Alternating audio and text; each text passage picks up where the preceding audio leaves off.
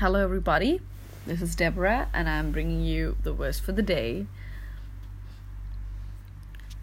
Today's verse is from the book of Luke, chapter 18, verse 14, which says, I tell you, this man went down to his house justified rather than the other. For everyone who exalts himself will be humbled, and he who humbles himself will be exalted.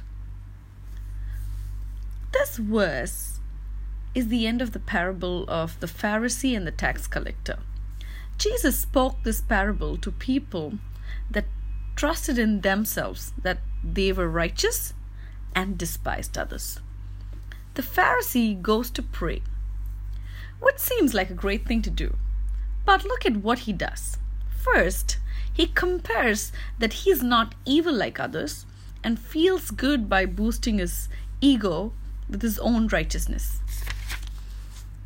God doesn't want us to compare our lives with anyone else's. Our righteousness is still way far from the benchmark God has set.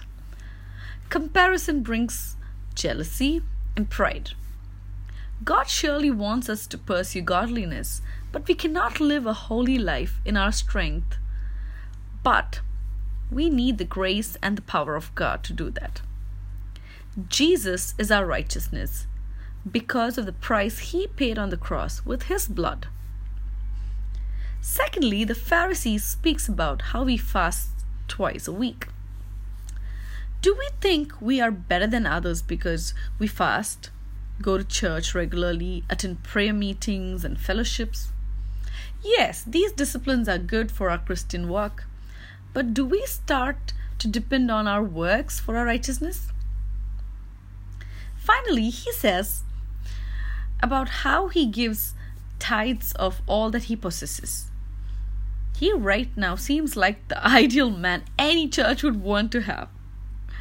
But God looks at your heart, the intentions of your heart. Why do we do what we do? Let us not despise others who may not be living the standards that men have set.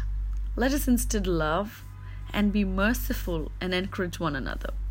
Let us be humble and not haughty, for God will justify a humble, repentant man and surely detest the one that despises others. Have a good day. God bless you.